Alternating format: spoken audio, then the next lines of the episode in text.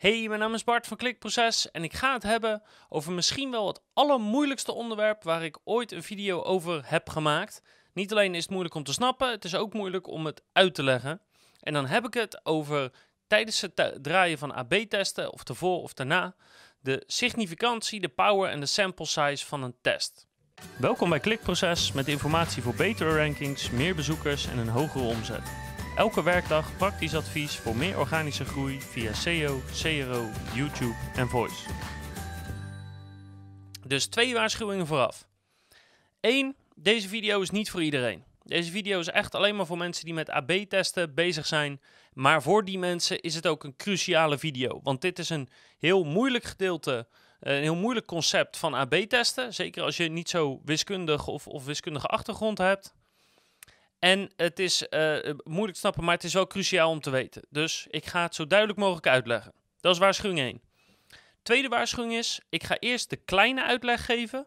Een soort samenvatting, samen met een tool die je hierbij kan helpen. En dan zou je in principe aan de slag moeten kunnen. En daarna ga ik de grote uitleg geven. De lange uitleg.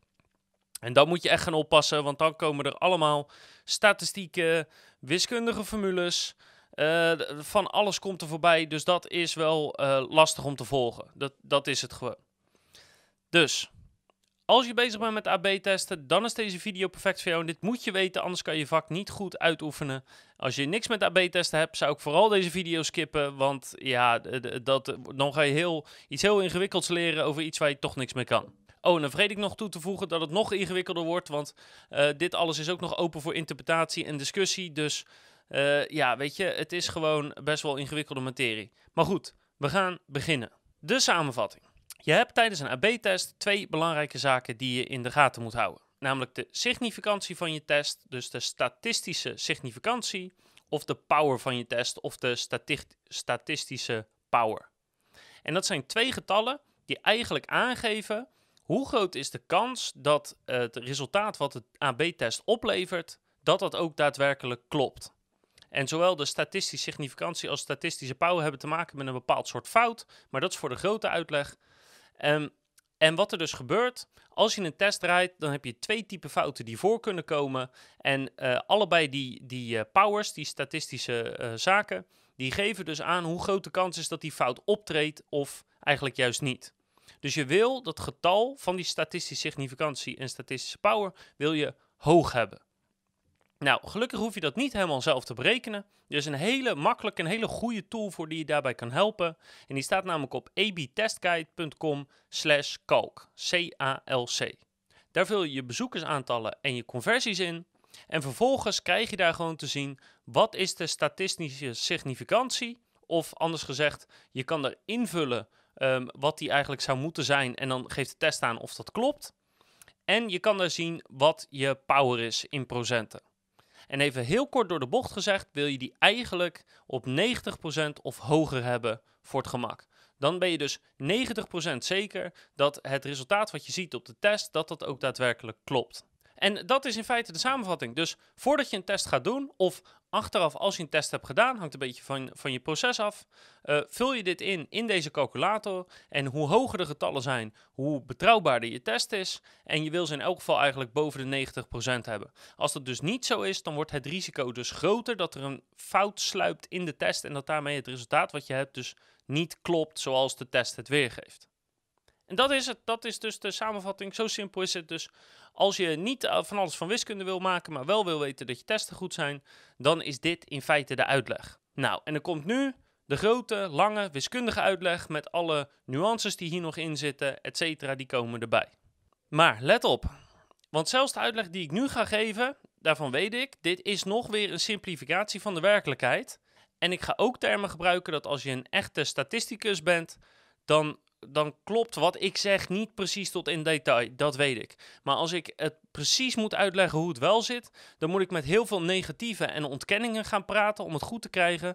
Dan volg je als kijker of luisteraar volg je er helemaal niks van. Kan je het nog steeds niet toepassen. En ik zit hier een heel vervelend verhaal uh, uh, op te houden met ontkenningen op ontkenningen op negatieve. Dus praat voor mij vervelend. Jij snapt er niks van, dus dat gaan we niet doen. Dus ik ga het iets, over, iets simplificeren, maar dan is het voor jou makkelijk te volgen als kijker of luisteraar, voor mij makkelijk om uit te leggen. En het is al moeilijk genoeg, dus laten we dat vooral zo doen. Dus als je statisticus bent of iemand die heel veel met AB-testen doet of heel erg in data zit, bij deze de waarschuwing, wat ik zeg klopt niet 100%, maar het klopt wel voor 98% en op deze manier kan iedereen het begrijpen. Dus, elke AB-test heeft twee hele belangrijke cijfers. De statistische significantie en de statistische power. En om uit te leggen wat die twee getallen precies inhouden en waarom die zo belangrijk zijn, moet ik iets meer uitleggen over hoe het draaien van een AB-test werkt. Want bij een AB-test heb je altijd de nul-hypothese. En de nul-hypothese uh, is in feite de hypothese dat de verandering die je gaat aanbrengen, dat die geen effect heeft. Dus de nul-hypothese zegt dat de verandering die je wil brengen, hè, de, de, de call to action knop die je hebt veranderd, de andere tekst die je hebt toegevoegd, dat brengt geen verandering teweeg. Er gebeurt niks. En dat wordt dus de nul-hypothese genoemd, ook wel H0. En het is dus jouw taak, als je een AB-test gaat draaien, om die nul-hypothese te weerleggen. Want jij wil dat jouw AB-test wel een impact heeft, en het liefst positief. En als het een impact heeft, dan heeft het dus wel gezorgd voor een verandering. En dat betekent dus dat de nul-hypothese weerlegd is. De nul-hypothese klopt niet, want de nul-hypothese zegt er is geen verandering en er is wel een verandering. Dus jouw doel is om die nul-hypothese te weerleggen. En dan heb je ook altijd de alternatieve hypothese, ook wel de H1 genoemd. En je raadt het al, dat is die hypothese die zegt dat jouw verandering wel een effect teweeg heeft gebracht. Dus als het ware probeer je die H1-hypothese, die probeer je in het gelijk te stellen. Dat is jouw taak, want dan heb je dus een significante wijziging. En dat betekent dat de H0 weerlegd is en de H1 in gelijkgesteld is. Nou, dat is in feite de basis. Tot zover is het redelijk te volgen. Maar nu komt het grote probleem. Er zijn namelijk twee typen fouten die op kunnen treden tijdens het draaien van een AB-test. En heel grappig genoeg noem je die de type 1 error en de type 2 error. Maar ik ga ze gewoon even in het Nederlands eh, zeggen in deze video of podcast. Dus type 1 fout en de type 2 fout. De type 1 fout is dat je de nul-hypothese afwijst, terwijl je dat niet hoort te doen. Nou, de nul-hypothese was dat er niks verandert. Hè? Jouw verandering heeft geen effect. Die wijs je af. Dus je zegt daarmee, mijn verandering heeft wel effect. Terwijl het dus eigenlijk niet zo is. Dus in feite is het resultaat van de test dan, ja, jouw nieuwe versie werkt beter dan de oude. Hè? Er, is een, er is een impact, maar die is er dus eigenlijk niet. En dat is natuurlijk niet handig als zo'n statistische fout is opgetreden. Want dat betekent dat jij dus je nieuwe versie gaat implementeren. Want je zegt, ja, kijk, de test zegt uh, hè, dat, dat, uh, dat hij beter presteert. En je implementeert hem. En of hij eh, brengt geen enkel verschil. Of als je het slecht treft, doet hij het zelfs slechter dan je huidige versie. Dus zo'n type 1 fout is een probleem.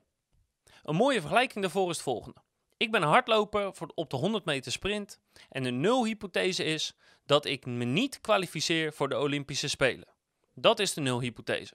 Dus ik ga 100 meter sprinten en ik kom bij de finish en ik ben daadwerkelijk niet gekwalificeerd voor de, uh, voor de Olympische Spelen. Dat is het echte resultaat. Maar aan de zijlijn staat mijn coach te schreeuwen en te springen en te juichen, want die zegt tegen mij dat ik het wel heb gehaald. De coach is in dit geval dus de test. En die zegt tegen mij: Ja, je hebt het gehaald, je gaat naar de Olympische Spelen, bla bla bla. Terwijl ik het helemaal niet gehaald heb. Happy, happy, happy, happy, happy, happy. Nou, dat is niet handig. Niet alleen ga je dan voor niks naar de Olympische Spelen, maar dat is gewoon niet wat je wilt. Dus dat is de type 1 fout. Dat je een resultaat ziet terwijl er helemaal geen resultaat is. De type 2 fout is het tegenovergestelde. Dat is dus dat je de nulhypothese niet afwijst terwijl er wel een verschil is. Wederom, de nulhypothese is er is geen verschil. Dus als er wel verschil is, moet ik die nulhypothese afwijzen. Moet ik hem wegduwen. Moet ik zeggen, je hebt geen gelijk, nulhypothese. Nou, en in deze fout zeg je dus de nulhypothese heeft wel gelijk, terwijl er wel een verschil is. Om weer het hardloopvoorbeeld te pakken, in dit geval is het dus zo dat ik 100 meter ga rennen. Ik kwalificeer me wel voor de Olympische Spelen, maar de test, dus in dit geval de coach, die staat aan de zijlijn en die zegt tegen mij: Joh, jammer joh, jammer dat je het niet gehaald hebt. Ja, balen, volgende keer beter. terwijl ik het wel gehaald heb. No, God! No, God, please, no! No! No! No! Dus in het geval van het testen kan dat dus betekenen, als je zo'n type fout hebt, dat je een nieuwe versie gaat testen. Die is daadwerkelijk beter dan de oude versie, maar je test zegt dat die niet beter is, dus implementeer je hem niet. En daarmee ben je dus je hele uh, verbetering kwijt. Maar kan je ook nog op het verkeerde spoor zetten met, ja, welke kant moet ik eigenlijk op om verbeteringen teweeg te brengen? Dus ook die type 2 fout is iets wat je niet wil hebben.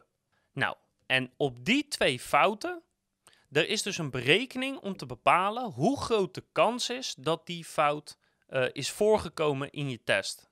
Of eigenlijk andersom, je kan dus een berekening maken hoe groot de kans is dat die niet voorkomt in je test. En je wil natuurlijk geen fouten hebben in je test. Dus de type 1 fout, dat, daar staat die statistische significantie voor. En de type 2 fout, daar staat dat statistische power voor. En daarom is het dus zo dat je allebei die getallen, dus die statistische significantie en statistische power, je wil die getallen zo hoog mogelijk hebben, omdat dat de kans aangeeft dat die fout niet in je test zit. Dus eigenlijk wil je die op 100% hebben, want dan weet je dus 100% zeker dat die fouten niet in je test zitten. Maar dat kan niet, dat is onmogelijk. Dus je wil zo dicht mogelijk daarbij komen.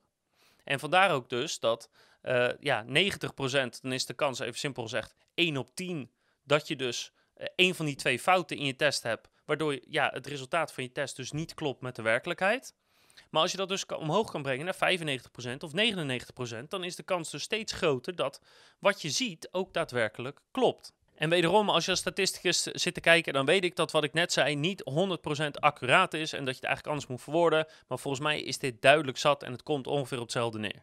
En sowieso, uh, eh, AB-testen, wij maken gewoon gebruik van zo'n goede calculator als die eh, abtestguide.com.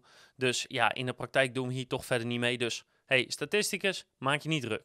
Nou, en nou zou je denken van joh Bart, uh, oké, goede uitleg, uh, duidelijk. Ik snap eigenlijk een best wel ingewikkeld concept. Snap ik nu best wel, dankjewel. Maar uh, vertel me nou eens even, eh, welk statistisch level moet ik nou gewoon allebei bij, bij die twee hebben? Hè, hoeveel significantie moet ik nou hebben, hoeveel power moet ik nou hebben, dan ben ik klaar. Ja, en dat is dus het probleem. Daar is niet één antwoord op. Want in feite, wat je daarmee doet, is dat je risicoreductie doet. Hè? Je, je, hoe hoger dat getal, hoe kleiner uh, de kans dat dat type fout in je test zit. Maar ja, welk risico jij bereid bent om te aanvaarden, ja, dat weet ik helemaal niet. Um, ja, tuurlijk wil iedereen zijn testen zo waterdicht mogelijk hebben. Maar je bent altijd ook beperkt in hoeveel mensen er uh, door je site heen gaan, hoeveel mensen er door een specifieke pagina heen gaan, uh, hoeveel budget je hebt, een marketingbudget of misschien dat er andere acties aankomen, misschien dat je gewoon maar twee of drie weken een test kan draaien in plaats van de zes weken dat je eigenlijk wilt. Dus de vraag is meer aan jou en daar moet jij dus over nadenken en daar moet je het dus ook met bedrijven over hebben. Hoeveel risico zijn we bereid te aanvaarden? Want als je een statistische significantie en laten we zeggen een statistische power hebt van 75%, dan is de kans dus 3 op 4 dat de test gewoon goed is en gewoon klopt. Maar anders gezegd, de kans is ook 1 op 4 dat het resultaat niet klopt. Dus ja, zeg het maar. Ben je bereid dat te nemen of wil je dan toch nog verder testen? Ja, dat, dat moet je zelf bepalen. Kijk, als je uh, zegt, nou, 3 op 4, nou, dat vind ik goed genoeg. Nou dan weet je tegelijkertijd ook dat als je vier testen hebt gedraaid, dat de kans dat één van die vier testen niet klopt, dat die wel heel erg groot is. Want ja, elke keer is de kans 1 op 4 dat de test niet klopt. Dus dat is, dat is echt iets voor de organisatie intern om te bepalen hoeveel risico zijn we bereid om te nemen. Bijvoorbeeld ook, um, stel dat we een redesign hebben uitgevoerd hè, op basis van zo'n test. Hoe makkelijk is het dan om dat terug te draaien mocht het nou niet kloppen? Dus er zijn te veel factoren om te bepalen Um, ja, weet je hoeveel risico je wel of niet moet nemen? Uh, dan moet ik echt naar jouw situatie zelf kijken of je moet dat intern bespreken. Doorgaans is het, ja, zeggen de meesten dat allebei de statistieken 90% of meer moet zijn. Dus uh, dat de kans 90% is dat het goed is. Dat is, als je echt een getal wil hebben, dat is een beetje de maatstaaf die de meesten aanhouden. Maar ja, ik vind dat uh, voor de beet. daar kan je over discussiëren, want ja, het gaat er gewoon om ja, hoe, hoe draait jouw organisatie en ben je bereid dat risico te nemen of niet? Nou, nog een belangrijke vraag natuurlijk van oké, maar hoe kan ik die statistical significance of statistical power, hoe kan ik die nu verhogen? Nou, dat is eigenlijk heel simpel. Je hebt dan meer data nodig. Dus of je moet meer bezoekers toewijzen, en dat kan gewoon dat je een groter gedeelte van het verkeer door die test laat gaan, of dat je de test langer aanzet waardoor er meer bezoekers heen gaan. Dat kan allebei. Of je moet zeggen, het verschil in de conversie moet groter worden. Dus uh, voorheen waren we bijvoorbeeld op zoek naar een conversiestijging van 5% of meer. Maar nu gaan we alleen zoeken naar verhogingen van 10% of meer, of van 20% of meer. Hoe groter dat verschil uh, in conversie ja, hoeft te zijn, hoe hoger en hoe, hoe sneller, hoe hoger jouw uh, significantie is van allebei. Maar goed, wederom, dat is een trade-off, want dat brengt weer een risico met zich mee. Namelijk, stel dat je zegt, um, ik wil alleen maar verhogingen van 20% of meer hebben. Nou, dan heb je een stuk minder verkeer nodig en dan heb, heb je sneller die significantie. Maar dan kan het dus zijn dat je nieuwe pagina de conversie met 15% verhoogt, wat dus heel veel is. Maar dat je dat dus niet ziet, dat je dat mist, dat je dat, ja, ja je hebt, uh, dat hou je niet bij. Dus dat is pech.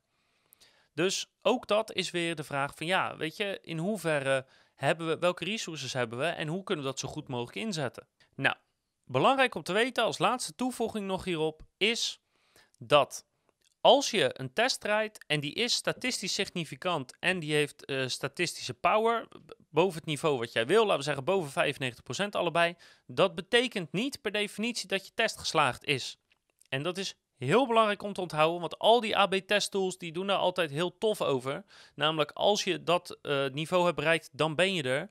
Maar dat is niet zo. Je moet nog twee dingen toevoegen aan je test om hem goed te maken. Dus één is de duur van de test. Hoe lang moet die aanstaan? En een test moet minstens twee weken aanstaan. Zodat je in elk geval uh, ja, twee keer een volle week hebt gehad. Dus dat je alle dagen twee keer hebt gehad. Dat je de weekenden twee keer hebt gehad. Dat je alle tijden van de dag erin twee keer hebt gehad. Dat op zijn minst. Maar idealiter draai je in elk geval zo lang de test dat je één volledige salescyclus hebt meegemaakt. Dus als je weet of schat dat een salescyclus ongeveer 30 dagen duurt, hè, vanaf het moment dat ze bijvoorbeeld iets zien totdat ze het kopen, of vanaf het moment dat ze ergens van horen totdat ze het kopen, dan moet die minstens 30 dagen draaien. Maar idealiter misschien wel 60 dagen, dat je twee keer die salescyclus hebt, zodat je zo, ja, uh, zo goed mogelijk weet dat je test ook daadwerkelijk klopt. Dat die representatief is. Dus dat is één, de duur van de week. In elk geval twee weken. Um, meestal hanteren we een beetje als maximum zes weken aan. Dat als je na zes weken nog geen significant resultaat hebt, dat je test gewoon niet goed genoeg is. En misschien moet je dan toch op grotere veranderingen gaan boksen. Maar als je op een gegeven moment de test maanden en maanden gaat draaien, dan. En stel dat je bijvoorbeeld zegt, nou, we moeten eigenlijk een test drie maanden laten draaien om, om significant resultaat te hebben. Dan is het zonde, want in die tijd had je misschien ook twee testen van zes weken kunnen draaien. En dan had je weer meer geleerd, meer uitgeprobeerd. En dan was je misschien al verder geweest. Dus doorgaans als vuistregel hou een beetje aan minstens twee weken en maximaal zes weken ongeveer. En dan zit je op het optimale niveau van dat je zeker bent dat, dat de test goed en lang genoeg is geweest. Ten opzichte van dat je niet te lang laat draaien, waardoor je uiteindelijk aan het einde van het jaar eigenlijk meer testen had kunnen draaien. Daarnaast moet je ook wel een bepaald minimum aantal conversies uh, hebben gedraaid of verkeer hebben gehad. En ook hiervoor geldt weer, het is heel moeilijk om hier een specifiek aantal aan te geven. Uh, op abtestguide.com staat wel ook een sample size calculator. Dus die kan je gebruiken om te berekenen hoeveel verkeer je ongeveer nodig hebt. Eigenlijk is het belangrijkste dat, je, dat het verkeer wat je ontvangt door je test heen, dat dat representatief is voor de site. Dus dat je verkeer ontvangt uit de verschillende verkeersbronnen waar je normaal ook verkeer ontvangt dat je niet opeens AdWords heel erg uh, hebt aangezet of juist hebt uitgezet. Of dat je opeens een of andere e-mail marketing bom hebt verstuurd, waardoor je allemaal bezoekers hebt gekregen die je normaal niet krijgt. Dus als je verkeer representatief is, dan is dat het allerbeste. Als je dan toch per se een getal wil hebben, dan zou ik zeggen, weer een oversimplificatie, dat weet ik, maar dan zou ik zeggen dat je in elke variant van je AB-test minstens 100 conversies moet hebben. Dus als je een AB-test draait, dus met twee versies, moet je 100 conversies bij de een, 100 bij de ander. Draai je een ABC-test, dus de Control en twee eh, extra varianten, moet je dus weer 100 bij allemaal hebben gehad. Dus moet je 300 conversies hebben in totaal, minstens. Binnen die 2 tot 6 weken dus. Dus dat zou mijn advies zijn, maar ook daarvoor geldt, ik zou naar de sample size calculator kijken en nagaan van hoe krijg ik representatief verkeer, zodat ik zo goed mogelijk weet of zo veel mogelijk vertrouwen heb dat als de test goed is en ik implementeer het, dat het ook daadwerkelijk zorgt voor een stijging. Zo, dat was hem. Dat was misschien wel het ingewikkeldste, moeilijkste, lastigste stukje wat ik ooit heb gefilmd en heb geprobeerd uit te leggen. Dus ik hoop dat het duidelijk was. In elk geval, als je de video tot hier hebt bekeken of de podcast nog steeds zit te luisteren, één, dan ben je echt een held. En twee, geef mij even een like. Als je nu nog steeds luistert, dan kan je het niet maken om mij niet een like te geven. Dat kan je gewoon echt niet maken. Dat doet gewoon echt, dat doet gewoon echt pijn hier als je dat niet zou doen. Dus bedankt alvast voor je like in elk geval. Ik hoop dat je er wat aan hebt gehad. Ik hoop ook dat je het snapt. Ik hoop dat ik het goed heb uitgelegd. Als je vragen hebt, laat een reactie achter of stuur een mailtje naar bart.klikproces.nl. Krijg je uiteraard antwoord van mij. En ik hoop dat je de volgende keer weer luistert, leest of kijkt. Want dan heb ik nog veel meer advies op het gebied van AB-testen en conversieoptimalisatie. Maar ook over YouTube, voice en SEO.